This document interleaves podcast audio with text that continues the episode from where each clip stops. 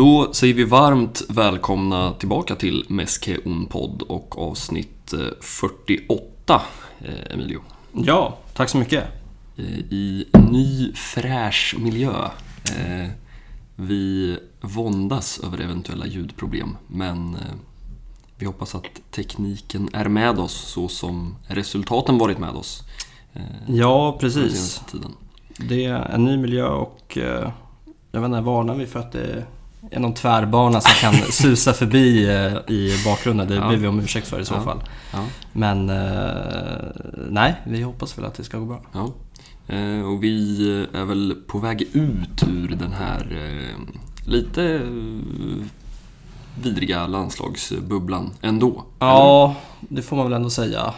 Särskilt med svenska ögon mm. och liksom hur det slutade. Ja, vi är glada uh, att det inte är landslagspodden här. Eh, men vi ska väl börja egentligen där vi slutade. Vi, vi kommer ju ifrån en klassikohysteri mm. utan dess like och eh, ja, vi får, väl, vi får väl göra exakt samma sak igen.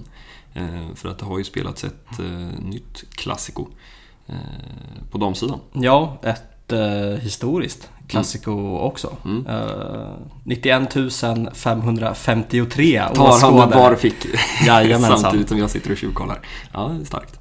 Nej men det var ju riktigt uh, starka och fina scener mm. igår på Camp Nou när mm.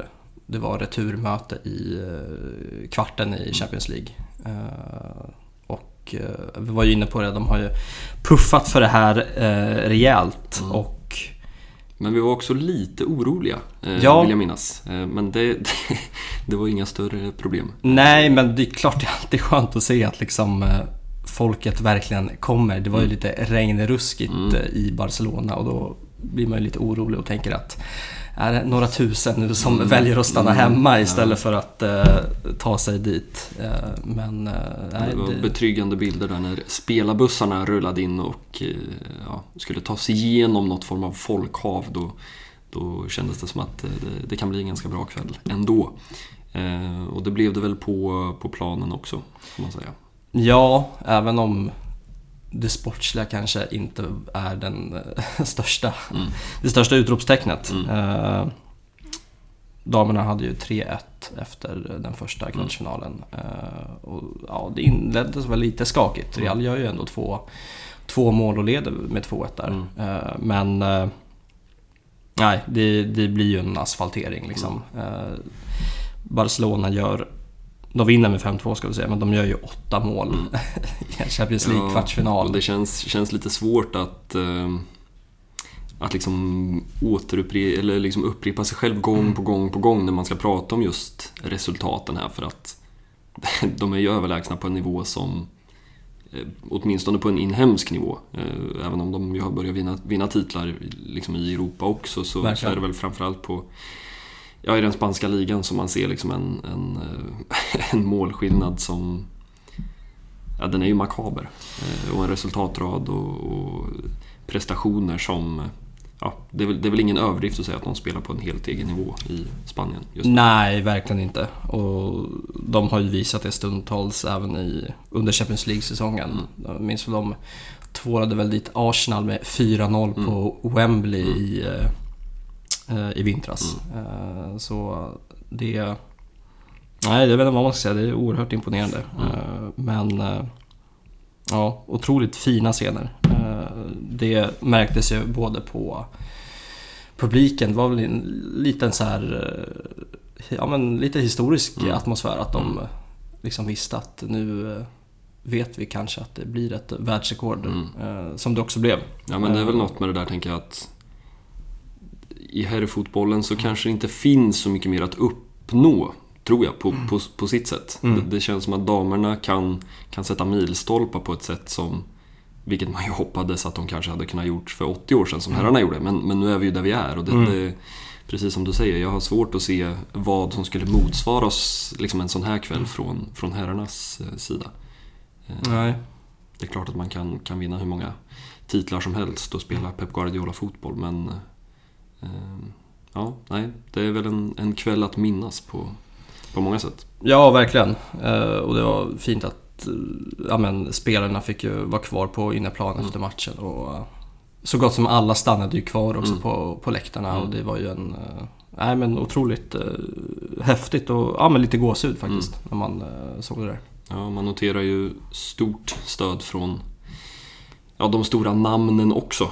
Eh, såg, noterade att Xavi stod och sjöng med i, i läktarramsorna och Ja. eh, Busquets har väl pratat länge om, om liksom, vet, ofta, ofta sådär att hur ja, vi, det, det är upp till oss ungefär och, och efterlikna damerna nu eh, Ja. snarare. Och Pujol var väl också på plats. Eh, och det betyder väl också mycket. Ja, Eh, och. Såg också att Laporta sprang Mm. in i omklädningsrummet eh, efter match som han gillar att göra. Eh, Man har lite svårare att, att, att värdera Laportas, eh, politiker Laportas egentliga liksom, intuitioner där. Ja, men han, han vet vart han ska synas i alla fall. Det får man ge honom. Så är det. Vi lär väl återkomma till honom en, en del under dagens avsnitt också. Det lär väl bli en Laporta-vår och en Laporta-sommar. Men eh, semifinalplats eh, klappad och klar. Eh, Jag tror vi har begått vårt största researcharbete någonsin här när vi skulle gräva fram vilka som väntar i, i semin. Ehm, Men vi kom ju fram till att det är Arsenal eller Wolfsburg. Ja, som spelar eh, ikväll va? Och eh, nej, att vara inne på Uefas diverse hemsidor är inte det lättaste. Nej, vi, vi, vi eftersöker eh, bättre statistikkoll på, på damsidan. Eh, de får ta sig i kragen, eh, de här. Eh, som visserligen gör ett otroligt jobb, vissa av de här hemsidorna, men eh, finns uppenbarligen en del att jobba på där. De kanske behöver politi, politiker Laporta som, som VD som, som pressar på lite. Ja, Ehm, Men det, det blir ju så oundvikligen och jag vet inte om man ska lägga någon värdering i det. Att man, att man pratar mycket om det som händer utanför planen. Eh, Och kanske då för att ja, det vinns och vinns och vinns. En, en Manita nu som man, ja, det, det är ju trevligt men det var ju inte heller så förvånande. Ehm, men på tal om det så diskuterades det ju mycket att det här är liksom matchen. Nu, nu ska rekordet sättas och Eh, det är klart det är ett klassiko men det ska ju spelas en semifinal nu. Mm. och finalen, det är ju en annan femma, den blir ju på neutral mark. Eh, men det kom ju lite rapporter här om att man gärna ser från, från klubbens sida och såklart ifrån lagets sida att, att man även ska spela semifinalen på Camp Nou. Men om jag har förstått det rätt så finns det liksom risk för att det krockar med, med en herrmatch. Jag vet inte om det är så att det krockar på just på minuten men jag tror det kan vara så att även sådär dagen på det är liksom ett så stort arrangemang så att det går i princip inte att spela två dagar i rad. Om jag Nej. förstått saken rätt. Eh, Och det där blir ju intressant. ja jag känner väl ändå att eh, visst vore det väl fint om man i alla fall till en början kunde cementera Camp Nou som damernas Champions League-fort på något sätt. Eh, Det ser jag ändå som ett så här rimligt steg och att någonstans finns det väl ett publikunderlag för det. Eh, Sen ska vi också ha i huvudet att man säljer ju inte ut Estadi eh, vecka in och vecka ut. Liksom. Det finns dagar där det är 800 pers på plats. Ja, vi har väl varit, varit i den liksom diskussionsdelen förut också. att eh, eh, det, det finns ju kanske inte jättestor poäng i att liksom boka upp eh, Camp Nou för eh, ja, vad det nu blir, liksom 10, 15, 20 hemmamatcher på en säsong. Och så kommer det 800 pers. Eh, samtidigt som man ju, jag menar, man måste också få chansen att spela på Camp Nou för att kunna dra publik. Ehm, Men ehm, en, en siffra som gårdagens är väl liksom en fjäder i hatten för eh, åtminstone i alla fall för alla de som, som pushar för det här och Mm. jobbar för det. Eh, sen, eh, ja det blir spännande och, och, jag vet inte om det finns några liksom andra tydliga exempel redan i Europa på klubbar som, som faktiskt har dam och herrlag på så pass hög nivå. Eh, För någonstans så blir det ju liksom logistik i slutet av dagen. Mm. Eh, Men, men ger det 10-15 år så, så hoppas man ju att liksom, jag menar alla de engelska storklubbarna, eh, Barcelona, Real Madrid, Juventus, Paris Saint-Germain, Olympique Lyon för all Ja. del, eh, att de ska kunna, kunna dela på det. Eh, För att det känns ju inte riktigt som att eh, det finns eh, två arenor, eh, att man bygger en ny. Nej. Det känns ju, känns ju som ett lite väl stort steg kanske och ganska onödigt steg. Ehm, Men det är klart, ska, ska liksom herrarna spela ehm, Champions League och ligaspel och damerna också. Eh, Och så har man två matcher i veckan på respektive håll. Ja, det blir en del att pyssla med för byråkraterna på, på ligaförbundet och Mm. Uefa. Samtidigt som man tänker att det är ju inte, det är ju inte rymdforskning. Så Nej. det borde ju ändå funka. Ja, det handlar väl om att ta tiden och planera det här liksom. Mm. Eh, Vi var inne på det förut att det har man ju lyckats med med just Champions League-matcherna. Mm. Eh, Sen är det ju annorlunda när ligaspelet ska in Mm. för det är ju oftast eh, lördag eller söndag som man Mm. välja på. Men, eh, ja, men det blir spännande att se. Vi har ju sett det här med damlagen som får spela på de stora herrarenorna. Mm. Eh, Barcelona tvålade ju dit Arsenal Mm. i CL-gruppspelet Just eh, på just Wembley. Mm. Och där gjorde väl de något liknande och fick väl in eh, 20-30 tusen. om jag Ja, inte och det har väl varit fel. några ligamatcher, för just England har väl stuckit ut lite där, att man har varit tidig på, på den bollen. Liksom, Mm. att, man har haft några liksom, femsiffriga publik... Eh, eh, antal. Eh, och jag menar, vi har väl även sett nu i, i Sverige att det också är, är på gång. Liksom. Men det är väl just det där, man, jag vet inte om det är cyniken i mig, men, men någonstans är man lite rädd att det blir liksom det här jippo-grejen. Och det är klart att det måste väl kanske få vara så till en början. För det är klart att om, om liksom de här inte vet jag, 8 till 15-åringarna i, i Barcelona får gå på en sån här kväll som igår så misstänker jag att en sån kväll som igår, jag menar gör det att 5 eller 10 procent kommer tillbaka 10 gånger Mm. nu i vår så är det ju jättemycket vunnet. Verkligen. Eh, Men, men det gäller väl någonstans att ha en plan på, på lång sikt och vi får väl hoppas att åtminstone från, från ett Barca-perspektiv att, att Laporta har det. Sen om han gör det utifrån, det är väl också det är väl liksom den ultimata frågan. Gör folk det för att man vill det eller gör man det för att det är bra PR? Och, mm, Ja, det är jävligt lätt att vara cynisk när man säger det så Mm. liksom. Eh, Men eh, det tycks ju ändå som att vi går mot någon form av så unifiering av Mm. lagen. Eh, Vi har ju pratat Spotify, de går in Mm. även på damsidan Mm. och det blir lite mer enhetligt liksom Mm. mellan eh, de här Mm. lagen. och i slutet av dagen så, jag menar, ja, vad nu en Laporta har i bakhuvudet så är väl det viktiga att det går åt rätt håll. Ja, Eh, det blir väl liksom cynism på cynism, men... eh, ja. ehm, nej men eh, en bra, några bra klassikoveckor får man ändå säga. Ja, verkligen. Ehm, sen eh, misstänker jag att vi kommer få se kanske fler sådana här liknande resultat från damerna kontra herrarna framöver. Ehm, även om väl Real Madrid kämpar på, damsidan för att, för att nå upp i, i nivå. Ja, Ehm, Det, nu är det väl bara Champions League man har och Mm.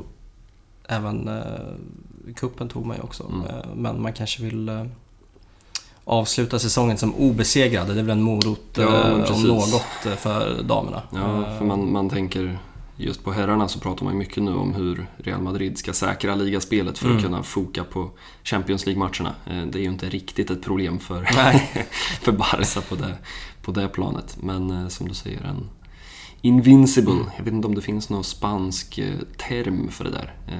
Men jag tror väl inte att det är något lag som har gått, i alla fall på herrsidan, som har gått eh, obesegrade. Nej, Barca följer på målsnöret Ja, där med eh, En match man inte glömmer. Valverde. Nej, det är en otrolig match. Coutinho smäller väl dit ett hattrick. Ja. Eh, Men Jeremina... Jeremina hade show och ja, Messi på bänken. Ja. Eller var han ens med i matchtruppen? Nej, jag vet inte. Eh, Det blev väl 5-4 till slut tror jag. Ja, Eh, och det är ju helt otroligt att man släpper in fem bollar mot Ja. ett Levante, men eh, ja.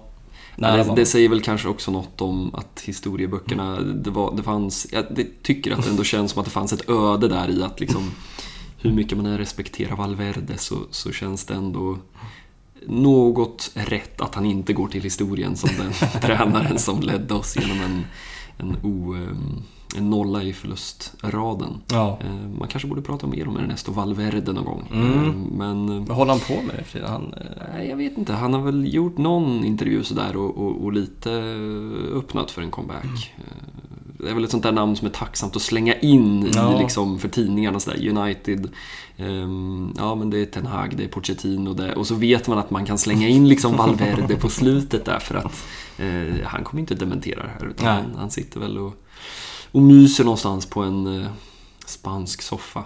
Nej, jag vet faktiskt inte. Nej. Det känns som att han... känns som att han håller ute på liksom landsbygden någonstans och Ja.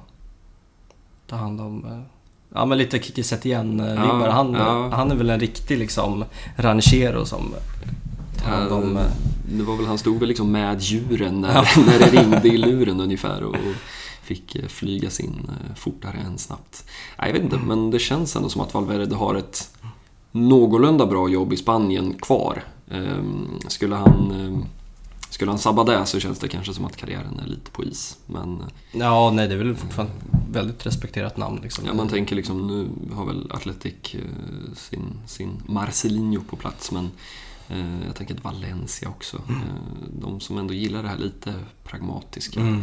Eh, Jag vet att jag tänkte Getafe också, nu har ju de fått sitt lyft men eh, ja, vi får se. Man, man hade ändå, finns det 20 tränarplatser i, i La Liga så ska väl ändå Ernesto ha en av dem. Mm. Ja, Eh, tycker så att vi kan slå fast.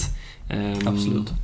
Konstigt, konstigt avslut på ett klassikersegment att hamna i Valverde men eh, ja, det var väl fasen han som, ja, innan 4-0 här som var tränare senaste Senaste vinsten var när Just det, Rakitic 2019 där, ja. eh, skickar in den. Ja, det känns som ett annat liv. Mm. Ehm, Men vi, vi rullar väl vidare till, till eh, framtidens liv då. Eh, Mm. Även om det inte är så långt till söndag kväll. Eh, När det är en... Ja, du är ju rubriksättare och har pratat om sexpoängsmatchen Ja, ja men det, det, det är ju verkligen det. Eh, Sevilla på hemmaplan så här, Mm. efter ett landslagsuppehåll. Mm. De matcherna känns ju alltid ovissa på något Ja. sätt. Eh, vilken form kommer liksom spelarna tillbaka Mm. i och är det någon skavank som upptäcks på eh, träningsanläggningen så Mm. här några dagar innan. Ja, jag vet, det har ju funnits några säsonger där man verkligen tydligt så på efterhand har kunnat se att det där landslagsuppehållet, det, det, det liksom tog udden av momentumet som man Mm. hade. Eh, och lite så var det ju nu. Eh, alltså man, visst, det, det finns väl inget bättre. Jag, jag tror ju liksom inte att Gavi och Pedri mådde dåligt när Carvajal kom in i bussen liksom på, på landslagssamlingen. Nej. Men, eh, men just det där att gå från en sån seger och sen koppla bort den då i två veckor. Eh, Och gudarna ska väl veta vad, vad liksom Piqué har pysslat med nu i två veckor. Inte den blekaste. Det pratas det väl om att han ska göra en comeback. Eh, läste jag så sent som nu här på förmiddagen. Och eh, Luis Enrique är väl inte...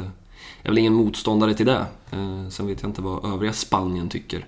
Nej, men eh, ja, Piqué gjorde väl ett lite av ett genidrag så här med, om man får lite efterklok, eh, Mm. får säga har förlängt karriären Mm. efter Mm. att ha gjort sitt i eh, La Roja. Ja, precis. Hade någon frågat för, för ett antal år sedan så hade man ju svårt att, att se honom spela på den nivån som han faktiskt gör eh, nu. Men eh, vi, vi ska väl redogöra för, eh, för ligatabellen då och eh, varför det här då är en sexpoängsmatch. Eh, och det, det börjar ju, man börjar ju nosa ordentligt på, på Sevillas andra plats här.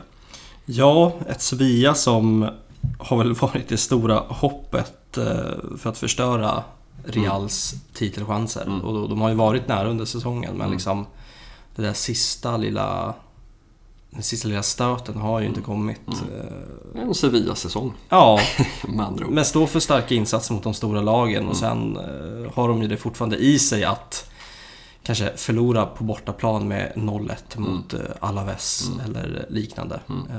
Men ja, nej, men Sevilla sitter ju på andra platsen med 57 eh, inspelade poäng Mm. Och Barcelona en match mindre spelad på 54. Mm. Eh, Så en seger så går man ju faktiskt om eh, med en match i hand Mm. också. Mm. Eh, skulle det bli förlust så är de där sex poängen som skiljer ja, upp. Nej, Eh, precis. Och man har ju också eh, något att, titta på s- bakom också. Atletico eh, ligger ju också där på 54 och, och sen har väl Betis eh, tappat lite sitt momentum. Vi ska ju återkomma till Eintracht Frankfurt senare. Mm. Eh, men det är väl en del av, av eh, ändå nedgången som man får tillskriva eh, Sevillas rivaler eh, här under våren. Men eh, det blir lätt, lätt så att man tittar, tittar uppåt nu men, men eh, ja, det är väl fyra poäng ner till, till Betis på Precis. femteplatsen då, då och det, det känns väl ändå... Ja, eh, utgångsläget är ju väldigt, väldigt gynnsamt. Eh. Men eh, man ska inte glömma att eh, två, tre mindre bra insatser och eh, ett Betis. Det finns väl några lag bakom också som, som ändå har rimlig chans om de i princip skulle eh, pricka toppformen nu sista eh, tio matcherna här. Ja, det är väl Real Sociedad och Mm. kanske Villarreal. Mm. Om, de, eh, Detta Villarreal. om de får ordning på grejerna. Ja. Eh, Men de har ju Champions League-spel att Ja, eh, precis. oroa sig över, höll jag på att säga. Mm. Men att satsa på. Mm. Så frågan är om de orkar med det här eh, tvåfrontskriget Mm. nu under våren. Precis. Och på, vi, vi har ju för trogna lyssnare så, så behövs det ju knappast ett till Villarreal-segment. Nu fick man väl Fick man så en liten smäll här eh, när, när de tog sig vidare. Eh, Det, det får man ju ändå ge Emery och grabbarna. Ja, verkligen. Eh, Men, men jag satt och tittade på, på Sevilla-truppen och eh, slogs av att eh, det är lite samma där. Alltså det är ju en trupp som är... Jag vågar påstå att även där finns det liksom i princip två elvor som, som skulle kunna liksom fighta som topp sju i Mm. ligan. Ehm, Men, men ändå så... Ja, nu ska man säga att de gör det betydligt bättre än Villarreal då. då. Ehm, Men eh, nej, det, det är någonting som, som saknas. Och det, det känns väl kanske som att det är den här anfallaren som, som gör en 15, eh, kanske till och med 20 mål. Mm. Eh, De riktigt trogna minns väl Fredrik Canotti och Luis Fabiano. Eh, De har ju haft sina, sina nior. Ja, Men-. Men när de heter eh, El Nesiri och Rafa Mir så blir det lite svårare. Ja, Eh, Även om man har fått in Anthony Martial nu i januari. Som, som väl inte är jämnhet personifierad. nej. Sen har man väl en, en eh, Erik Lamela, en mm. Papu Gomez en Lucas Ocampos som du säger. Alltså det är ju två... två Tecatito. Ja. Eh, Det är en extrem bredd i offensiven. Alltså. Ja, det är ju Eh, två liksom, tremannaanfall som man Mm. har bara där liksom. Ja, och mittfältet är väl i princip samma sak där. Eh, Med Delaney och Rakitic och Johan Jordan som väl är kanske en av de mer underskattade fältarna i, Mm, i ligan. Och så har vi vår Ludde på vänsterbacksplatsen. Ja. Eh, Acuna har ju haft en del skadeproblem så han, jag, jag faktiskt, det har blivit så att jag har suttit och kikat lite Sevilla och han hade en jäkligt tuff start eh, på sessionen, måste Ja, man verkligen. säga. Man var lite orolig, man, man lirar Rekik som, som liksom vänsterbacksreserv, som Mm. mittback och det där brukar aldrig vara ett bra tecken. Nej. Ehm, Men ja, det, det börjar ehm, sätta sig tror jag. Ehm, Och, och ett mittbackspar med Diego Carlos och Jules Koundé som väl för övrigt är ett, ett Barca-mål eh, som jag gärna hade föredragit. Ja, Ehm, plocka franska mittbackar från Sevilla Mm. har man ju gjort förut. Ja. Eh, Med men- blandad eh, utgång får man, Ja. får man säga. Men eh, Condé, eh, absolut är en mittback som hela fotbolls-Europa, Mm. höll jag säga, är ute efter. Mm. Eh, Och främst Chelsea som Ja. nu har, har sitt att, att stå i, minst sagt. Verkligen. Men det har väl pratats om en, en liksom 70 miljoner euro och eh, det är väl ingen hemlighet att hade Jules Condé varit anfallare och smält in en 25 bollar, då tror jag inte det hade varit några problem. Nej, Ehm, Men vi har väl varit inne på det där förut att eh, man kanske ibland borde fundera på att öppna plånboken även för de bakre regionerna i, i elvan. Men det lär väl bli, vi lär återkomma till det idag också, men eh, politiker Laporta ska väl ha in sin, sin offensiva statement-värvning eh, förr eller senare. Ehm, Men, men ett, ett starkt Sevilla, eh, det måste väl vara bland de bättre versionerna av, av den här klubben på, i alla fall på 2000-talet. Ja. eh, Känns det ju som. Eh, Och man har ju också fått ekonomiska muskler eh, som väl är på en lite annan nivå än, än vad de har varit på liksom för, för, det kanske räcker att prata fem, men 10-15 år sedan där man ännu tydligare kanske var den klubben som bara plockade billigt och sålde dyrt. Nu, nu, man är ju fortfarande där i näringskedjan men man har ju faktiskt råd att spendera 20, 25, 30 miljoner mm. på på spelare. Eh, sen ska de ju passa in också. Eh, gudarna ska ju veta att Monchi kan sina grejer ibland men, men han, han skjuter vilt och ibland skjuter han snett. Eh, men jag vet inte vad man ska prata om liksom de största hoten att se upp för från, från ett Barca-perspektiv. Eh, så som sagt, eh, till att börja med ska man försöka eh, lista ut en startelva.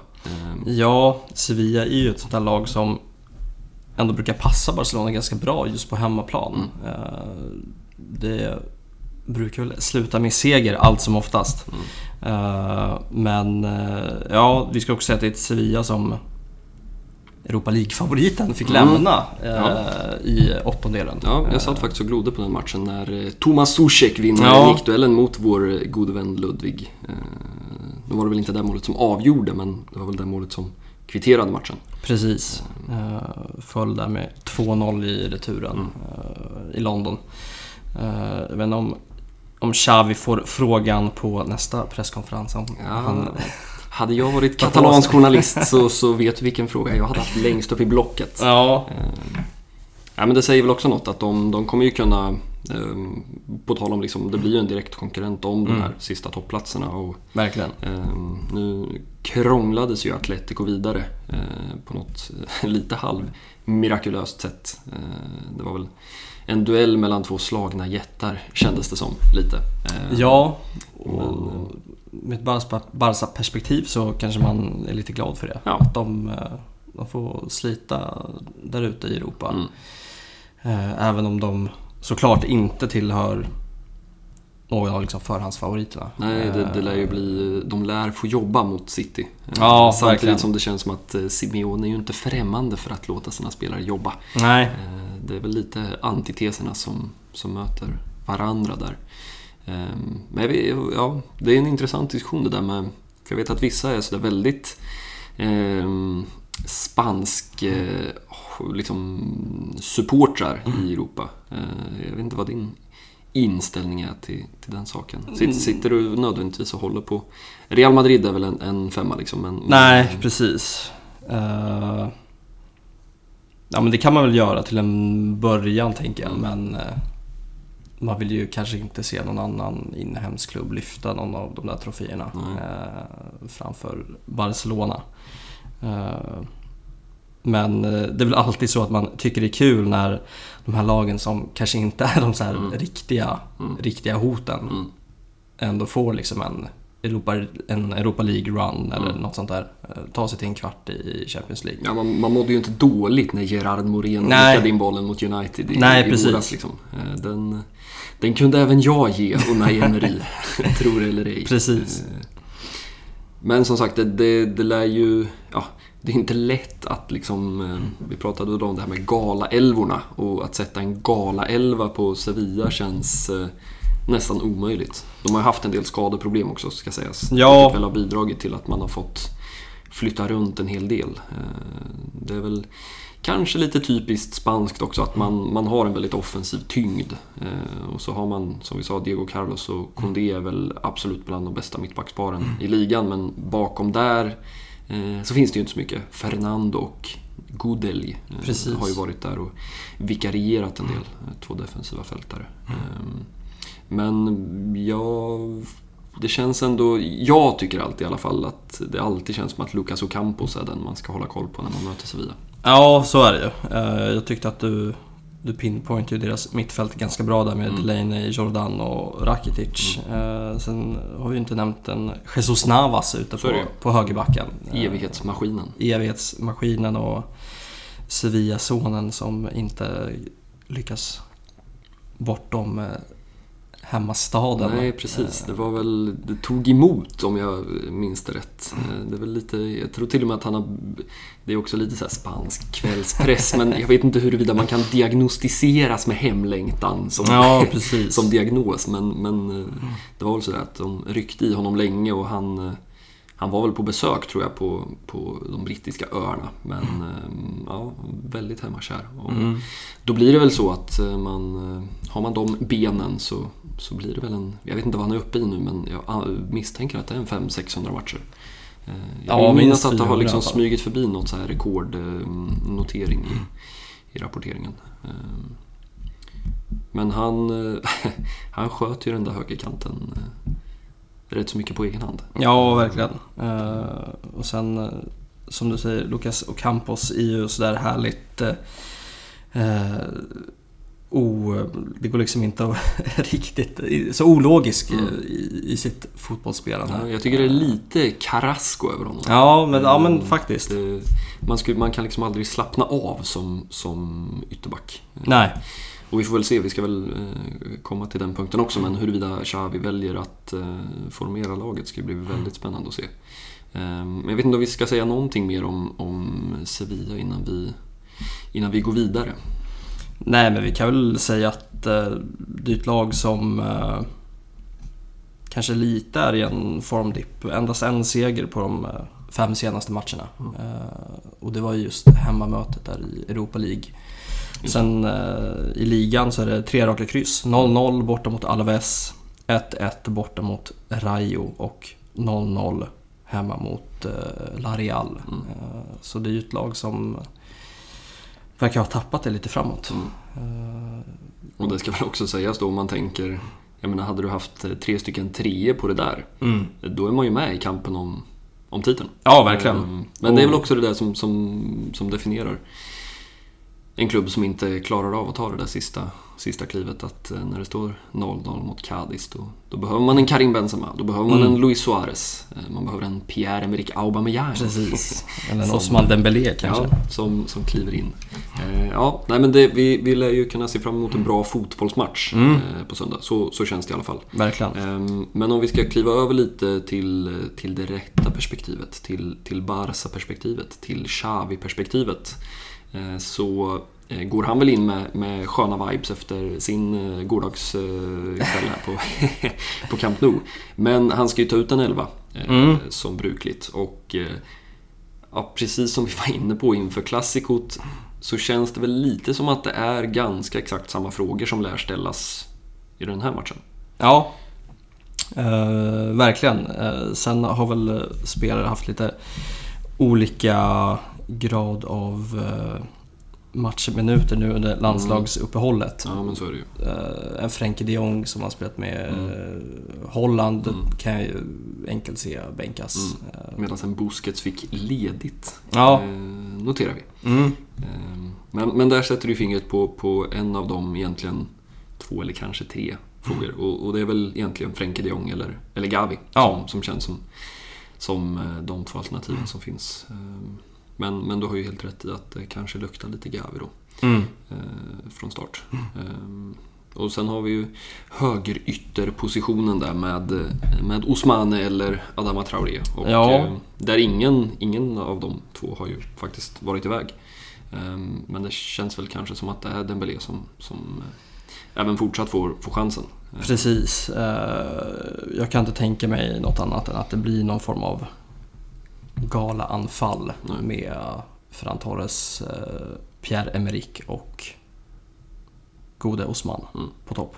På tal om galanfall så ska vi också notera att Ferran Schutkla fortsätter att göra mål i Barça B. Eh, Jag tror det är sjunde ligamålet sen liksom han eh, petades tillbaka ner Mm. dit. Och, ja, det lär ju inte bli en Barca-karriär där, men det känns som att en chans i en La Liga-klubb kommer komma. Ja, Ehm, åtminstone om man fortsätter på den, på den nivån som man håller. Eh, de har ju tagit två raka vinster nu och eh, Laporta, nosar, nosar på uppflyttning eller? Ja, det- serie, serieseger. Serieseger. Eh, Fina, jämna eh, Segunda. Eh, nu vet jag knappt vad den heter längre eftersom de har ju virrat till det ytterligare i somras när de liksom skapade en helt ny division där. Just det, och så är det väl så här Segunda B Mm. eh, och så Ja, nej, det något är- nummer på det kanske Ja, nej, det är en fruktansvärd eh, röra. Men Laporta är väl nöjd för att eh, hans polare Barjuan får väl sitta ja, han blir väl kvar säsongen ut sen. Ja. Sen får vi väl se vad som händer. Eh, Men sidospår. Eh, Det finns ju en högerbacksplats att prata om också. Eh, Och som kanske känns som att den kan bli... eh, Det känns som att den frågan kan avgöras inom de kommande veckorna. Alltså en Frenkie de Jong eller en Gavi har vi pratat om tidigare och Mm. vad som ska hända med Busquets.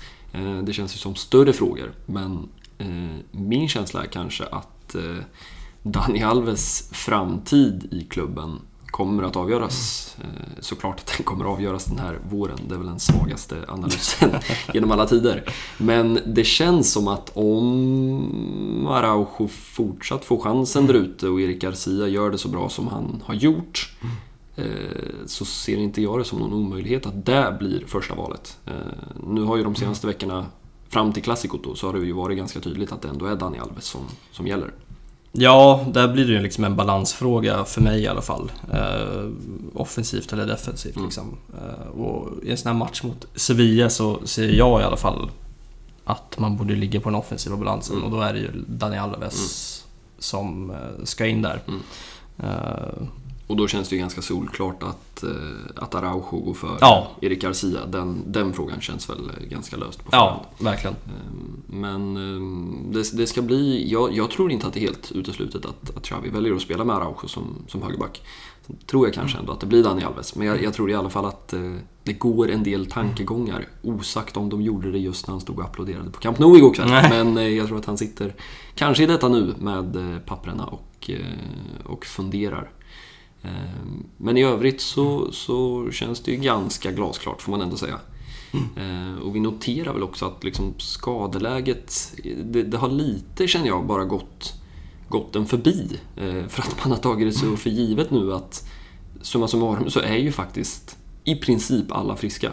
Ja. Eh, Umtiti är ju liksom en vandrande sjukstuga och eh, Ansu Fati Eh, som vi väl nämnde senast tror jag också. Eh, kablades ju ut någon video där han löpte på bandet och han gjorde väl också någon så klassisk första kvart med, med laget och, och joggade runt lite. Och, Ja, precis. eh, Ibland funderar man på om det är viktigast att eh, klubbfotografen ska kunna ta några bilder på honom i, i träningskläder eller om, om det faktiskt finns något där. Men det börjar ju närma sig. Ja, det snackades ju om att det var just den här Sevilla-matchen som skulle bli hans comeback. Mm. Eh, Men det tror nog ingen, av- ingen av oss Nej. kommer, kommer hända. Det är väl Precis. lite, lite för tidigt. Mm. Eh, Men... eh, Nej men det ser ju riktigt bra ut. Det är väl bara Sergio Roberto som är fast i den där Mm. sjukstugan nu. Precis. Eh, Men ja, i Ansons fall så är det väl inte omöjligt att han är tillbaka om kanske två veckor i en Mm. matchtrupp. Liksom. Mm. Eh, Och det blir ju spännande att se igen för då är det fler frågetecken som Ja, eh, Ja, eh, både vi och allra främst Xavi får bita i liksom. Ja, det, nu när man tänker på det så, så sätt, sätt en kvartett friska i liksom Ansu Fati, Ferran, eh, Aubameyang, Ousmane Dembélé. Då är det inte så lätt att välja. Eh, Nej, man måste då- fundera på roller och man måste fundera på... eh, Precis. Ja, det finns en... Jag menar, Ansu Fati och Ferran Torres som två vänsteryttrar i en trupp funkar ju inte. Nej. Det är ju två namn som är för starka för att konkurrera med varandra. Ja, Eh, och då är frågan, ska man sätta in Ferran som forward? Ansu Fati har också spelat Mm. nia. Eh, vad händer då med Aubameyang om han fortsätter att göra mål på det sättet han Mm. gör? Eh, nu lämnar väl Dembélé i sommar, men, men känslan är väl att där ska det in en ersättare. Mm. Eh, och vi ska väl återkomma till, till det eh, om några minuter. Men eh, ja, det tåls ju att eh, fundera på, eh, minst sagt. verkligen. Men ja, det får vi väl ta när det kommer Ja. helt enkelt.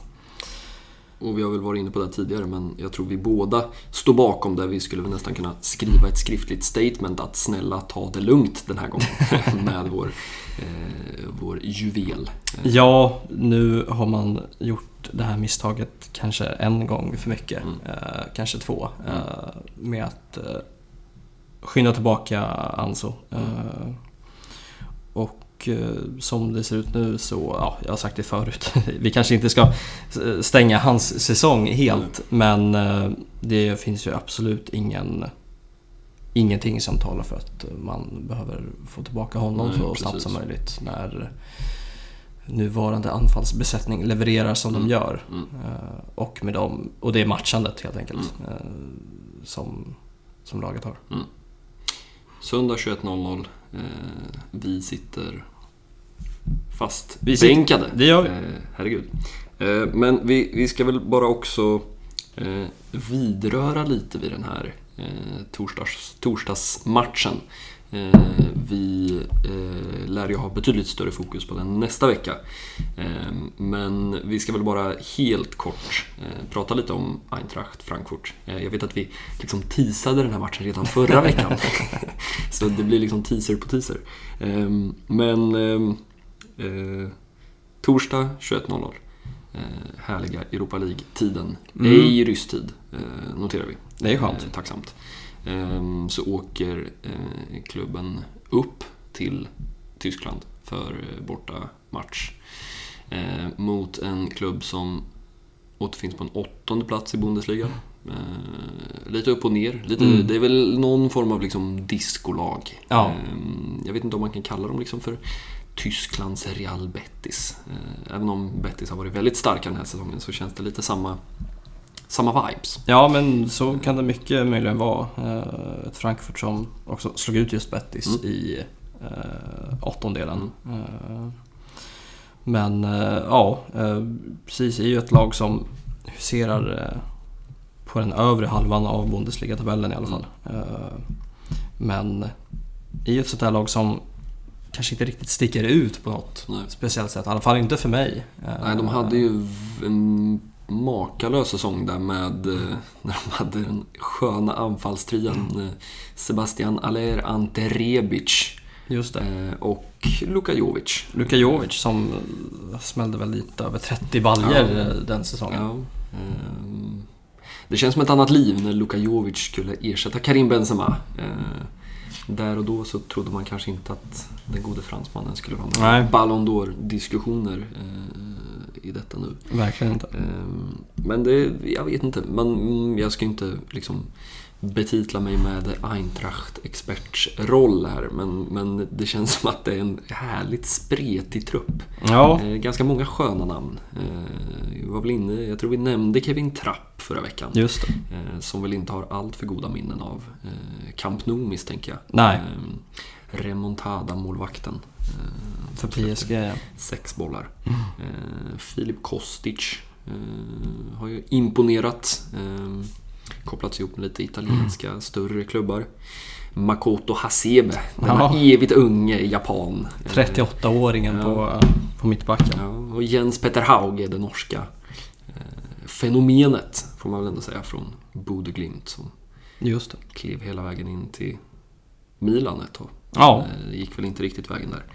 Eh, Men, men eh, ja, som sagt, vi lär ju gräva djupare i den gropen nästa vecka. Men, men eh, det känns väl lite som det har känts egentligen i alla matcher.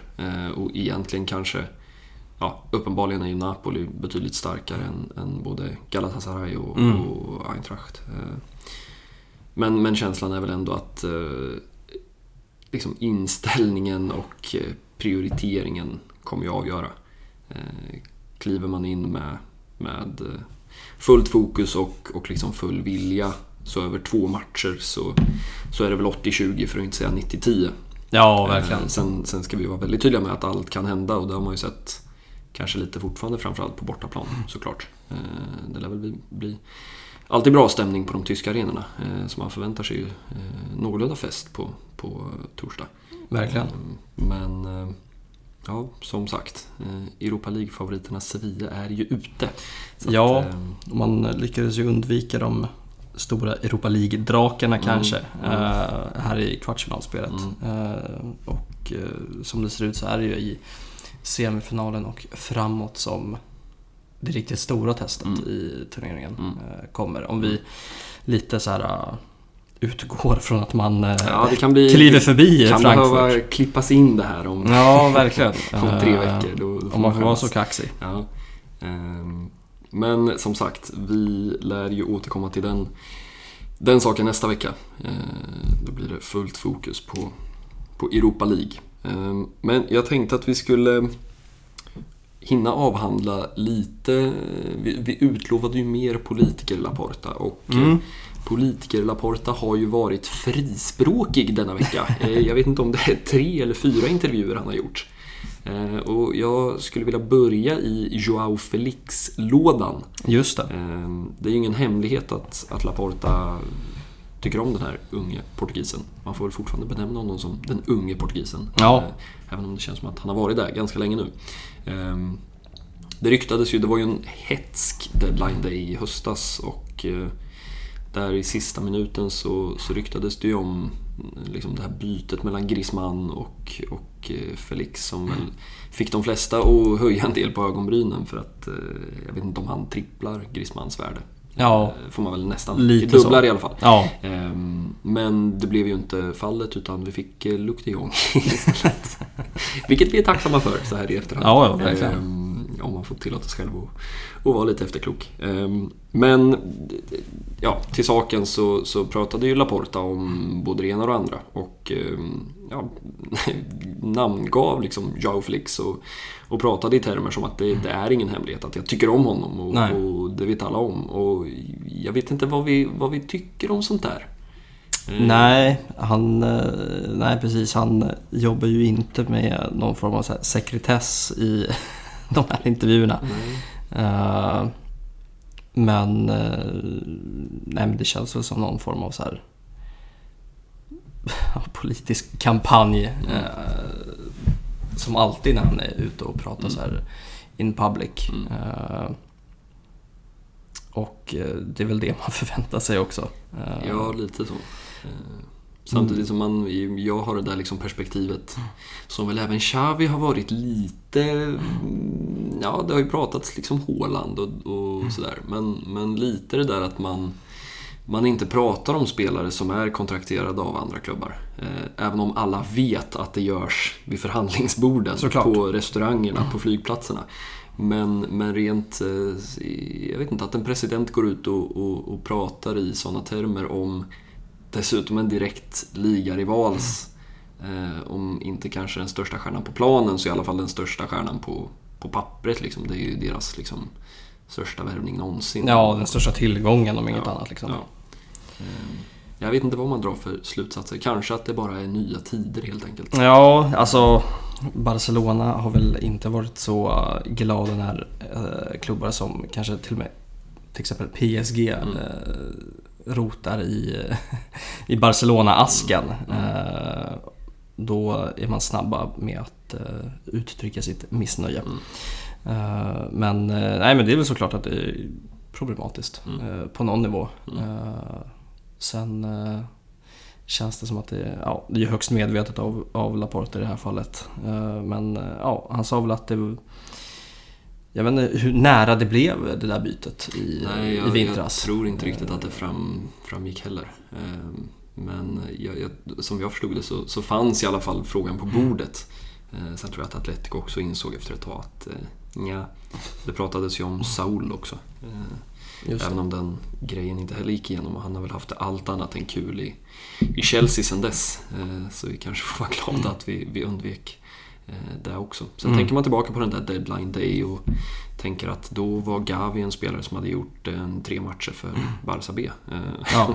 det har ju hänt en del sen dess. Verkligen. Eh, men vi kanske får vara tacksamma för att det blev som det blev. Men jag vet inte om, om, om man ska se Joao Felix som en, som en potentiell... Vi, vi har ju pratat liksom hela vintern, känns det som, och hela våren om den här liksom profilvärvningen som man, som man ju ändå uppenbart är ute efter. Det tror jag ändå man kan slå fast. Eh, och jag vet inte vad, vad vi säger om Felix. Nej men jag tror absolut att han finns på någon form av så shortlist. Mm. Eh, om inte Håland som är så tydligt är det största målet för mm. Laporta och för klubben. Eh, sen är det ju alltid svårt att rycka spelare från en direkt rival mm. som du säger. men spontant så det, känns det som en spelare som skulle passa in mm. i klubben eh, mm. i filosofin, i Xavis tänk på mm. hur man ska spela fotboll. Mm. Eh, lite bättre än vad han kanske gör i Atletico. Mm. Eh, han är väl inte Simeone-typen. Nej, det, det, får man ju verkligen eh, säga. eh, om Luis Suarez passar som hand i handsken så, så känns väl Felix som lite en annan spelartyp. Men, men min tanke har hela tiden varit att han, han besitter ju någonstans en fart som jag tror kanske är det avgörande. För man är ganska märkt efter liksom Antoine Griezmann-tiden. Eh, där man liksom skulle försöka spela ett 4-3-3 med, med liksom Messi, Suarez och Griezmann. Eh, som ju inte har funkat alls och där det har blivit så tydligt. Vi har ju pratat om det, att, att just det här med att ha yttrar nu som som faktiskt kan utmana, som kan göra en mot en, som, som fyller på i box. Eh, det, det känns som att just den förstärkningen i januarifönstret har ju blivit så otroligt tydlig. Mm. och det har ju pratats lite om liksom Paolo Dybala och, och, och den typen av spelare och, det känns som att man ryggar tillbaka ganska instinktivt på, på den spelartypen. Och Joao Felix är ju lite i den lådan också. Det är ju inte en renodlad ytter. Nej. Samtidigt som, som jag ändå tycker att han är ju annorlunda i det att han är så pass ung, han har sin mm. fart, mm.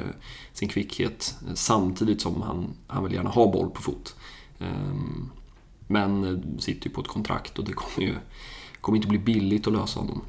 Nej, eh, vad landade den transfersumman på? Det var, det var ju över miljarden. Mm. Eh, och ja, jag vet inte riktigt vad man ska tycka om eh, sådana summor och vad Laporta har i, den där, i det där bankkontot. Mm. Eh, det, instinktivt känns det ju svårt mm. direkt mm. samtidigt som man eh, pressar fram en Håland som mm. ska gå för liksom över två miljarder. Mm. Eh, Där en större del av kakan liksom trillar in på pappan och Mino än ja. Dortmund. Och det är väl ett helt poddavsnitt i sig vad ja. det gör med en sport. Mm. Men det känns som att vi har pratat så mycket Håland så att, så att man, man nästan är mätt på bara att höra namnet. Men Däremot så har vi inte pratat så mycket om Kylian Mbappé. Nej, det, mm. det kom väl rapporter om att Barcelona hade gett sig in i, i det där racet. Mm. Ja, det var väl ändå från, från liksom en ganska, jag vet inte om det var RMC mm. eller om det var L'Equipe. Mm. Ehm, men, men ändå en ganska liksom så anständig fransk källa. Ehm, och jag vet att jag i alla fall har nämnt liksom bara tanken på att man har varit så extremt fixerade på Håland, mm. känns det som. Eh, samtidigt som man har då en, en Mbappé som, hur man än vrider och vänder på det, så kostar han inget i övergångssumma. Nej. Eh, och sen är det klart att det, det kommer ju till en, en liksom löneportfölj som, som lär vara jag kan ju tänka mig att PSG erbjuder väl i princip vad som helst. Ja. Vilket ju också tyder på att kanske inte fotbollen är viktigast. Om man ändå, liksom, han är väl i princip halvvägs ner i liksom Florentinos ryggsäck mm. i Madrid. Och, och, det tyder väl ändå på att eh, någonstans är det fotbollen som går i första, första hand. Eh, och jag kan ju helt ärligt säga, fick jag välja en spelare i hela världen som man fick plocka in till Barcelona i sommar, eh, så, så är det ju Mbappé. Ja, det det stora, liksom, självklara valet i eh, den nuvarande fotbollsvärlden, så är det ju. Eh, men eh, när man ser de här bilderna på en ung Kylian sitta i, i eh, hans sovrum med Zidane-posters mm. över hela och Ronaldo-posters eh, runt väggarna så känns det någonstans svårt att argumentera emot ja. att Ja, det känns som att stjärnorna och ödet eh, innebär ju att han ska spela i vitt. Ja. Eh, så är det bara. Men med det sagt så, så tycker jag att man från Barcelonas sida åtminstone borde ge sig själva chansen. Mm. Eh, sen eh, var man ganska snabba ut från, från klubbhåll och, och dementerar det här. Vilket också är lite spännande för man har haft ganska olika approacher till de här Liksom, det, det, har ju kopplats ihop liksom både från höger och vänster och samtidigt som man då Laporta liksom trollar upp Joao Felix ur bakfickan så är det väldigt viktigt att dementera Kylian Mbappé. Mm. Och jag vet inte, man försöker liksom agera någon slags eh, detektivpsykolog här, men man, man, blir ju inte riktigt klok på, på allt det här.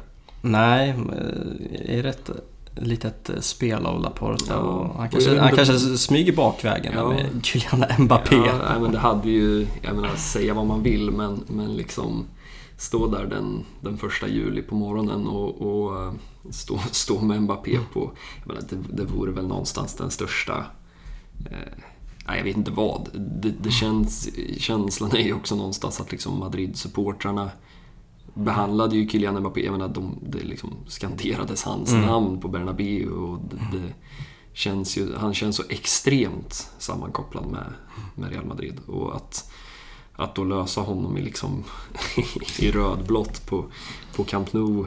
Eh, ja, det, det, skulle vilja, jag skulle vilja påstå att det skulle vara Laportas kanske största politiska seger.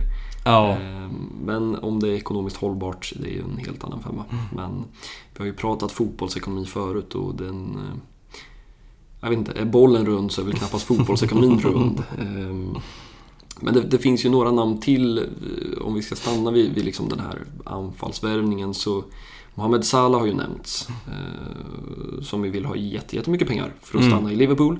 Eh, men han vill stanna i Liverpool. Och Barca kommer inte kunna erbjuda den typen av pengar. Nej. Så då är frågan, ja, vill man hellre spela i... Ja, jag låter det vara osagt. Men den känns också lite komplicerad. Verkligen. Men Robert Lewandowski däremot eh, känns ju som kanske den som mest intensivt, om vi pratar liksom de senaste en eller två veckorna, eh, som har liksom seglat upp som någon slags eh, ja, inte prioritet ska jag inte säga, men eh, ändå rimlig i sin liksom ganska smala rimlighet. Ja, eh, vill väl, eh, vad är han, 33 bast nu, mm. men letar väl efter kanske det här sista långtidskontraktet mm. I karriären. Och jag vet inte riktigt spontant vad man ska tycka om, om Lewandowski i Blaugrana-tröjan.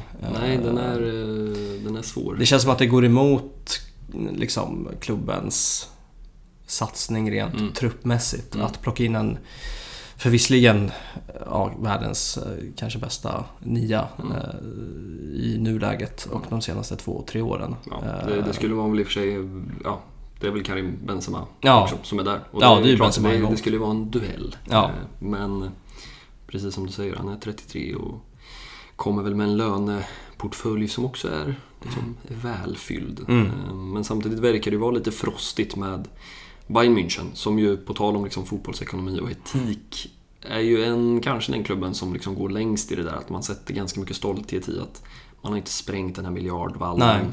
Eh, man är väldigt tydlig med att man har gett bort spelare som, ja, David Alaba är väl det senaste exemplet och Niklas Syle är väl lite samma sak. Mm. Även om man har svårt att förstå då att han kan gå till Dortmund sen när han liksom ska haft så höga lönekrav på Bayern München. Så att, ja, men det är en annan femma. Men man har ju satt ganska mycket stolthet vid mm. att liksom klubben som sig står över liksom, det fotbollsekonomiska hjulet som liksom fortsätter att snurra in i någon slags eh, vägg, misstänker jag, till slut.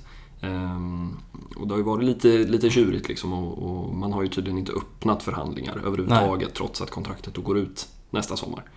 Um, men det är nästa sommar, uh, så samtidigt ska man lösa honom i sommar. Ja, jag vet inte, du ska väl upp med ett antal miljoner euro.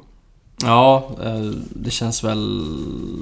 Ja, oj vad svårt att säga om vad den prislappen skulle hamna på. Jag vet, jag har liksom eh, läst 40, 50, 60. Ja, det är lite det jag tänker också. Runt halv miljarden mm. någonstans. Och det, det är ju liksom, det är mycket pengar för en liksom ändå kortsiktig investering. Ja. Ehm, även om det är ett namn som, som ju för all del lirar boll med liksom Sala. Eh, kanske då såklart inte en Haaland eller en Mbappé, mm. men, men liksom, det är ändå en, en värvning som Laporta gärna står med på Camp Nou. Ja. Som.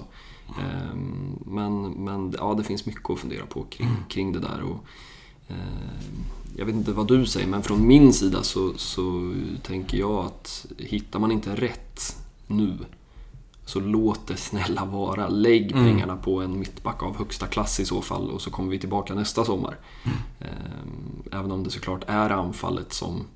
Ja, det är ju fullständigt uppenbart att det ska in ett stort namn där. Mm. Ehm, men sen tänker man... Ja, man har en Ferran Torres, man har en Ansu Fati och får de rätt köl på karriärerna så är ju det två spelare som ska finnas där i ja. 8-10 år mm. och som ska ha varsin startplats och då är det en kvar och och det kanske är den där anfallaren då. Man ska mm. lyckas flytta över någon av Ferran och Ansu på, på högerkanten.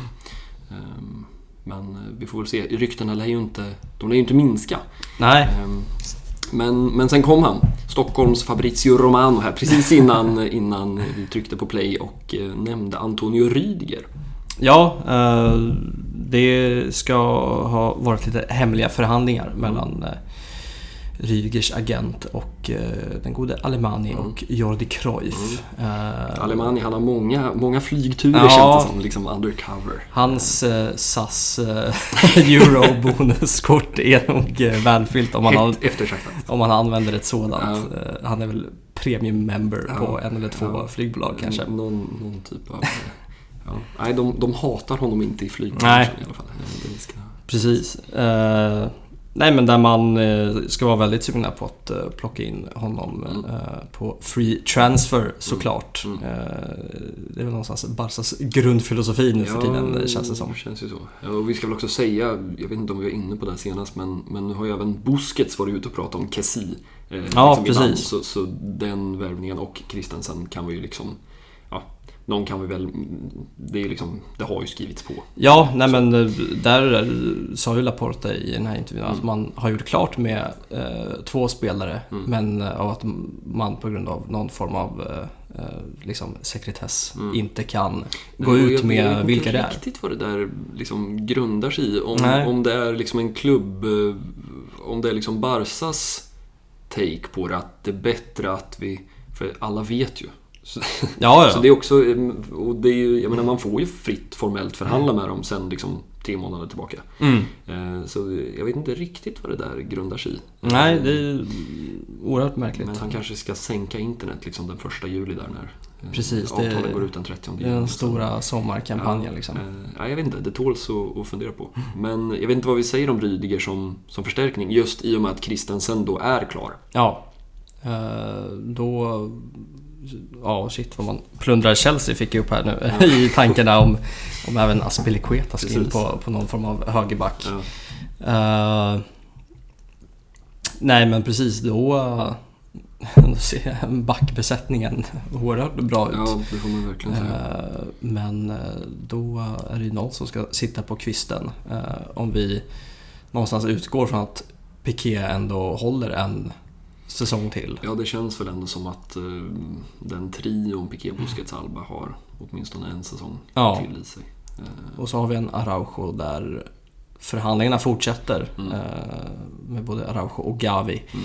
Men de senaste rapporterna är väl att det ser något ljusare ut. Ja, jag Eh, noterade att Busquets hade sagt något i stil med att eh, när han fick frågan om, om Gavi och, och Araujo att eh, om jag tillåter mig att parafrasera den Mm. gode eh, dirigenten så eh, den som lämnar Barca kommer att ångra sig.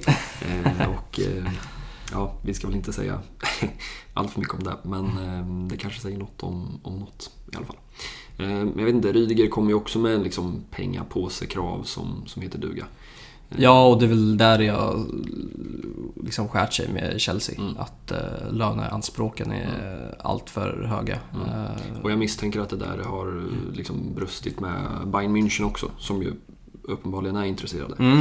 Eh, Men som inte liksom, ja, de betalar inte de summorna man gör Nej. i England. Eh, Och det har väl pratats lite Juventus också. Ja, Eh, och lite Real Madrid var Ja. väl eh, den första klubben Ja. som eh, verkade hugga på uh, Rydiger. Ja. Eh, men det har ju mattats av lite grann känns Mm. det som. Mm. Eh, varför vet jag inte. Eh, men eh, man har ju det är ganska bra på den här Ja, mittbacksbesättningen. Och han är väl också lite för bra för att komma in. Och det, det funderar man ju på liksom från ett Barca-perspektiv också. Att det, det är ju egentligen ingen spelare som man plockar in som ett andrahandsval. Nej, precis. Utan det är ju en, det är ju en mittback i liksom, ja, han är väl kanske, ja, det är svårt att ranka men det är ju absoluta toppklass. Liksom. Ja. Eh, Det är väl topp 10 i världen utan, utan tvekan. Eh, Och lär väl lämna Chelsea nu när läget är som det är. Det känns ju som att liksom situationen för de där spelarna har ju förändrats ganska mycket ifrån att man ändå har funderat på att ja, men, hur många klubbar kan du faktiskt byta upp dig till där du får Ja, en startplats precis. kontra Chelsea. Lite så var ju känslan med Christensen också ett tag att ja, du, du liksom gör du bra ifrån dig så har du ju en startplats i laget som jag menar då var ju känslan att Chelsea är en av de absolut starkaste. Nu är det ju snarare så att de mår så jävla bra för att de har en fribiljett ut ur det här. Eh, Det är väl fortfarande oklart om Chelsea kommer kunna sälja spelare i sommar. Ja, Eh, vilket ju från ett perspektiv känns väldigt svårt att förstå utifrån någon slags här spelarperspektiv. Att nu straffar vi din klubb och straffet är att du blir fastkedjad i den här klubben. ja. Eh, men det verkar väl som att det pågår en del förhandlingar där med alla olika myndigheter och instanser och gud vet vad. Ehm, men eh, Rydiger, vi får väl återkomma, vill jag återkomma till ett par namn. Ja, Ehm, det har väl pratats uh, Rafinha. Jag vet Mm. inte om vi har diskuterat Rafinha i podden. Eh, Jag tror faktiskt att det är liksom första gången. Ja. Eh, Leeds Rafinha ska Mm. sägas, inte gamla bekantingen i La Real, Precis. eh. Eh, nej men det bollades väl upp eh, någon gång förra veckan. Mm. eh, och det känns väl lite spännande. Ja, man får väl ändå... För jag vet att det, det har varit namn som liksom har flugit förbi några gånger sådär under vintern men som inte har varit tillräckligt bra för att ta sig in på poddlistan. Nej. Men liksom, men nu var det väl Matteo Moretto tror jag som, som hade uppgifterna och den snubben brukar ju ha ett ganska bra track record. Ehm, Men det verkar ju som att det liksom finns två klausuler om jag Precis. saken rätt. Att den ligger väl på 25 vid nedflyttning och typ 70 annars. Eh, Så plötsligt sitter vi och håller på Norwich hela våren eller vilka som nu ska gå om Alla som möter tabellen. Leeds Ja, framöver. oväntat. Eh, Man gillade ju Bielsa Leeds men nu kanske man ska... Nej, jag vet inte. Men, men det känns väl som en eh, rent spontant en, en liksom pigg värvning. Ja, eh, har ju den gamla Deco som representant. Mm. Ja, Eh, det, det, hans, han dyker upp liksom i de här rapporterna här och var. Jag förstår inte fortfarande riktigt vad hans liksom... För någonstans så har han ju något uppdrag i klubben. ja, Om jag förstår det rätt. Samtidigt ska han liksom ha funnits på liksom andra sidan förhandlingsbordet här. För enligt rapporterna så ska ju liksom ja, Rafinha ska liksom ha haft gett någon form av grönt ljus till att ja, men jag kommer gärna hit och lirar. Sen om man ska ha 25 000 eller 35 000 i matchbonus. De sakerna är väl inte klara än. Men- Nej, precis. Och, och där har väl Deco suttit liksom lite på Rafinhas sida om jag förstår Mm. saken. Samtidigt som man har någon typ av luddigt liksom uppdrag från Barsas håll.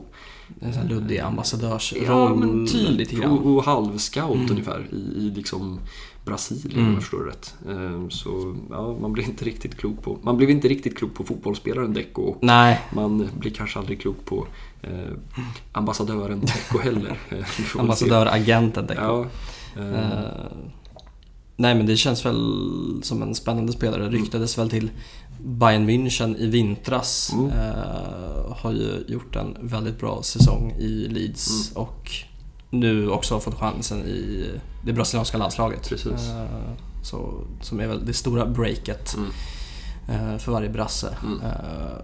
Eh, 26 år har ju åldern inne Mm. eh, och kanske kan ta den där kanten, eh, högerkanten efter. Ja, för det känns ju som att blir en Dembélé kvar så blir det ingen Rafinha. Nej. Eh, Och samtidigt så tänker man då, är det här en startspelare i ett Barcelona? Och där är väl liksom, där finns det väl ändå ett, ett frågetecken att sätta.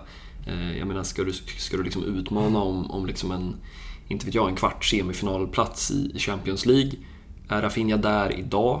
Det vet man ju inte, han har ju inte fått testa vingarna på den nivån. Men, Nej. men det, det är ju liksom inte en solklar startspelare i ett Barcelona som ska liksom tillbaka eh, dit man vill. Nej, Eh, precis. Det är väl det emot att Mm. det är en spelare som inte har varit på den här nivån eh, Nej. tidigare men som gjort väldigt mycket rätt och bra Mm.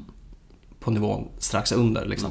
Eh, och eh, nej, det blir otroligt spännande att se vart det hamnar. Ja. Eh, för skulle Leeds åka ut så 25 miljoner känns Ja, ju inte alltså alls... det är ett bra pris. Ja. Eh, Det kan man inte liksom komma undan med. Och jag menar, säg att man då väljer att, att eh, låta Memphis Depay lämna, som det har ryktats en del om, eh, så känns det ju inga större problem att få liksom 25-30 miljoner för, för honom. Nej, det är väl många engelska klubbar som eh, rycker Ja, bland eh, annat Tottenham, vilket får en att tänka stackars Memphis Depay. för, för att vara helt ärlig. Eh, Men ja, man, man, man har väl lite, tror jag, glömt eh, hur het han var. Eh, Jag minns själv liksom när man drog dit någon boll i någon försäsongsmatch och man tänkte liksom, herre jävlar, nu Ja. lyfter vi. Eh, Sen blev det ju som det blev och oturlig liksom skada där precis när allt vände och nu känns det väl som att eh, alla eh, parter, både Barca, Memphis och en ny klubb, är ganska nöjda med att man rör, liksom, man, man går vidare i sommar. Eh, Barca gör en ekonomisk vinst. Eh, jag tror att Memphis ja, känn, har väl liksom känt någonstans när Xavi kom in att, för det var ju så uppenbart att det fanns Mm. en relation med Koman såklart. Eh, Men jag kan ändå tänka mig att han är lite liksom, bitter är väl inte rätt ord, men, men man får ju inte så många chanser på den här nivån. Nej. Eh, och det är klart att han, han kommer inte komma till en klubb på, på samma nivå, är ju känslan nu, och ta en, ta en startplats. Utan det känns väl som att han får, eh, ja, med all ödmjukhet, det är liksom, Tottenham är ju inte Barcelona eller liksom, Nej. det pratades väl om, om Juventus och Real Madrid och den här absoluta toppen. Där känns det lite som att chansen har gått förbi. Ehm, Jag vet inte riktigt vilka som... Det har väl pratats lite i Juventus också nu, men nu valde man ju att gå på Vlahovic i, i januari. Ehm, Just det. Men vi får väl se. Det, det känns som att både Xavi och Alemani sitter med ritblocket och SAS-kortet i, i högsta hand. Och, eh, eller i högsta hand, i högsta hugg. Eh, Och eh, vi lär väl återkomma eh, lite för många gånger framöver. Eh, Jag vet inte, man, man, ibland känner man att det hade kunnat räckt med några månader på sommaren. Men eh, det är ju det, eviga spelet. Ja, verkligen. Ehm, Och Laporta ska nog kunna trolla fram några, några kronor till eh, i sommar. Jag vet inte om vi bara ska avsluta med att prata lite Leo Messi. Ehm, För att Laporta Mm, lyckades ju, eh, eller lyckades, han fick väl frågan eh, Ja. i någon av de här. Lyckades väva in honom Ja. i det här spindelnätet av liksom... Nej men det har ju pratats om, ja, man behövde ju inte vara något geni. Eh, det var det första, jag tror jag jag tänkte på när eh, bilderna kopplades ut på när Messi ser sådär eh, frånvarande ut som han kan göra när PSG åkte ut mot Real Madrid. Så kunde man ju räkna ut själv att de spanska tidningarna skulle dra igång eh, rederiet inför en potentiell återkomst. Eh, Men riktigt så har det ju inte... Det är ju inte så att dörrarna har öppnats på vid gavel ifrån Barca-håll. Eh, Kan man ju minst sagt eh, konstatera. Nej, Laporta som eh, dels gick ut med att han gärna vill ha Messi på plats när nya Camp Nou invigs. Mm. Så här cirka 2025. Mm. Men som också var öppen med att relationen inte alls ser något bra ut. Nej, och det, det tyder väl också på någonting, tänker jag, på tal om liksom politiker Laporta, att och det är väl också, det säger väl en del om Messis status, att Laporta faktiskt känner att han behöver gå ut och, och, och berätta som det är. Mm. Eh, jag, om jag får kosta på mig att vara lite skvaller eh, spekulant så, så tror jag att det händer saker med Gerard Piqué också. Eh, för att så pass frispråkig som Piqué är om det mesta så har han ju inte nämnt Messi sen det här hände. Och man har också noterat, som den, liksom, det skvalleröga jag har, att när Messi har varit på plats i Barcelona så har det varit Xavi, det har varit Busquets, det har varit Alba, Cesc Fabregas såklart. Eh, Men ingen Piqué. Nej. Eh, Och jag misstänker att eh, Ter Stegen har ju också eh, det var ju någonting där han skrev i sitt avskedsbrev att man kan inte alltid vara vän med alla eller man kan inte alltid komma överens. Nej. Eh, Så det är nog ingen överdrift att säga att det, liksom, det skar sig på en del ställen på slutet. Ja, någonting har ju hänt eh, och det var ju också liksom uppgifter som eh, sa emot eh, Laporta och vice versa. Liksom där, när det till slut eh, blev ett avsked. Mm. Eh, att eh, ja, men Messi inte hade fått frågan om att spela gratis Ja, eller något i den stilen. Mm. Samtidigt som eh, Laporta hävdade det. Och, Mm. han kanske kände att man inte gjorde allt i sin makt från klubbens Nej, sida. Att, Jag vet att vi liksom pratade om det där också, eller har pratat om att liksom och man förstår ju inte fotbollsekonomi, som Nej. vi också har pratat om tidigare. Men, men liksom, ja okej, om man då utgår ifrån, för från Laportas sida så lät det ju som att vi har gjort allt vi kan. Mm. Så får man inte riktigt ihop det hur man ändå kunde presentera fyra, fem nya spelare samma sommar. nej, precis. Eh, Så, så någonstans, och, och jag misstänker att någonstans har väl kommunikationen inte fungerat och det var väl också det att det bara vände på en dag. Eh, Ja. Alltså jag minns ju den, den dagen när man liksom ändå hade för det hade ju ryktats under hela våren, vad kommer hända, vad kommer hända? Och sen var det som att allt bara byggdes upp och Laporta när han vann valet så var det liksom, ja men Messi blir ju kvar nu, det är ju så det blir. Och sen var det bara som att på en dag så eh, och, och om jag förstår det rätt så var det ju så för Messi också. Eh, Precis. Alltså att mer eller mindre på en kväll så förstod han att eh, ja, Mr Laporta säger att det här kommer inte funka. Nej, det, han har väl gått ut och sagt att det var någon form av emotionell chock Mm. som eh, liksom han drabbades av Mm. där när det blev, blev ett hejdå. Mm. Eh, Och när, ja, när, när beskedet kom att eh, det inte blir någon fortsättning. Eh, Och det, det är svårt, det var diskussioner om liksom ligaförbund och Mm. alla möjliga parter var ju Mm. med där för att eh, försöka lösa det. Mm. Det var den här eviga CVC-dealen Ja. i botten liksom, som också fanns där. Och, Men det känns ju onekligen som att... Eh, jag vet inte om jag vill gå så långt med att säga att broar har bränts Mm. men eh, i alla fall försvagats eh, Ja. rejält. ja, och det är också någonstans ja, liksom jävligt mörkt att behöva konstatera. Mm. Eh, för jag menar, det är ju ändå... Jag vet inte om man någonsin kan kalla en spelare en större än en klubb, men, men i någon mån så har han ju varit där i, i liksom Mm. 10-12 Ja, år. Och ja, bara det att man inte är säker på att han kommer liksom få ett avsked inför eh, liksom ett fullsatt Camp Nou känns ändå... Ja, det, det känns ändå trist liksom. Mm. Eh, sen kan man ju liksom tycka att det är ganska banalt att man tycker att det är trist att han springer runt i liksom en Qatar, eh, ett Qatar-projekt nu och, och liksom ser halvt ointresserad ut men har i alla fall liksom kul med Neymar i omklädningsrummet. Mm. Eh, men just det där perfekta slutet som man ändå var inställd på då. Eh, Jag menar, det har ju liksom det har ju ändå funnits gånger där man har funderat liksom den här vintern när, när Luis Enrique var liksom på tal om vändningar, han var liksom lika nära på att få sparken och så Mm. vänder och så vinner man en trippel och Messi börjar följa Chelsea på Instagram Ja. eh, den där vintern och det har ju pratat City och, och den klassiska burofaxen och, och mm, min känsla var i alla fall att liksom, liksom we shall overcome. Vi har gjort det här nu, nu är det klart. Alltså han, han kommer ju stanna här. Sen Ja. om han sticker till liksom Beckhams Miami eller liksom Newells på slutet, må så vara. Eh, Men nu blev det ändå så att eh, i liksom den aktiva karriären så, så gick det inte. Ja, nej, verkligen. Om, eh, om alla stjärnor står rätt och ska liksom eh, bära Kylian Mbappé till Mm. Madrid så var det ju exakt så man kände Mm. kring att Messi ska få det här Mm. sagoslutet eh, som många andra, som Xavi fick till Mm. exempel. Eh, Och Iniesta också Ja. för den delen, Puyol. upphöjt i 10 kanske, eh, Ja. på Messis nivå. Liksom. Eh, Nej, men det är väl också något att man har skött det, tycker jag i alla fall, från klubbens sida så bra med den ändå unika generationen. Alltså Dani Alves gick ju, eh, ursäkta uttrycket, men fullständigt åt helvete. Mm. För att, misstänker jag, han sa vad han tyckte om Bartomeu. mm, Eh, och där har jag varit ganska öppen med eh, sen också. Eh, och Victor Valdes, det blev ju som det blev när han drog korsbandet. Och det var ju hans beslut att, Mm. att flytta. Eh, och så drar man korsbandet och så är ingen intresserad. Och det är ju trist.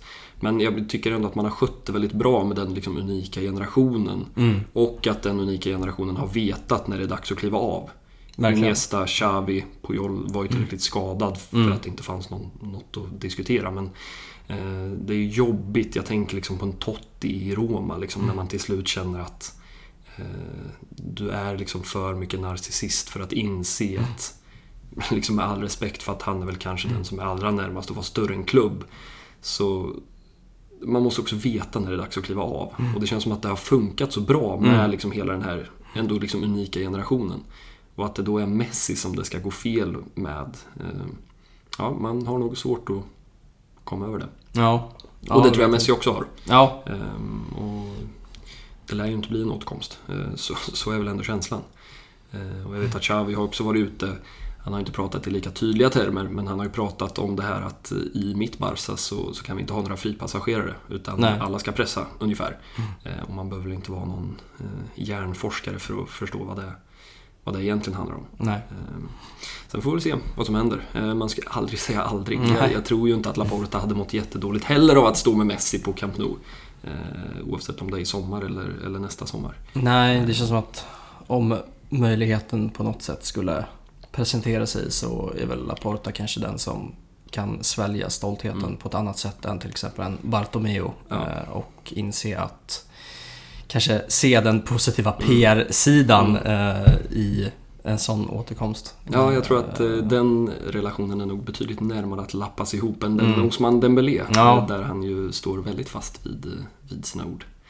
Eh, Men eh, den som, den som lever får se. Ja, Eh, det blir verkligen. lite deppigt avslut på den här veckans podd. Men, Ja. men vi, vi börjar ju glatt så har man liksom stängt av i det här laget. Så, så fick man ju med sig det positiva i alla fall. Ja, Ehm, Men vi eh, vågar ju utlova ett återseende nästa vecka. Mm. Förhoppningsvis med tre färska ifrån Camp Nou. Laddar upp inför Europa League och jag ska helt ärligt säga att jag inte vet vad som väntar i helgen. Därefter. Eh, då är det Levante på bortaplan som, som väntar. Eh, Kanske en sista liksom dödsstöt för stackarna. Precis. Som är på väg ur. Eh, Men som sagt, vi laddar inför söndag och ehm, Ja, vi, vi, ja, det ska bli fan det, så på förhand, man känner bara vissa matcher, så här, det kommer bli en kul fotbollsmatch. ja, Eh, så känns det verkligen. och det, det gillar man ju. Alla matcher kan inte vara Manitas mot Real Madrid, men, men alla kan ha något. Eh, Men nu stänger vi väl liksom klassikoboken för den här gången. eh, På, på både dam och herrsida. Och Mm. eh, ja, det får väl bli en fin avslutning. Ja. Och vi säger på återseende om drygt en vecka. Det gör vi. Ciao! Deus.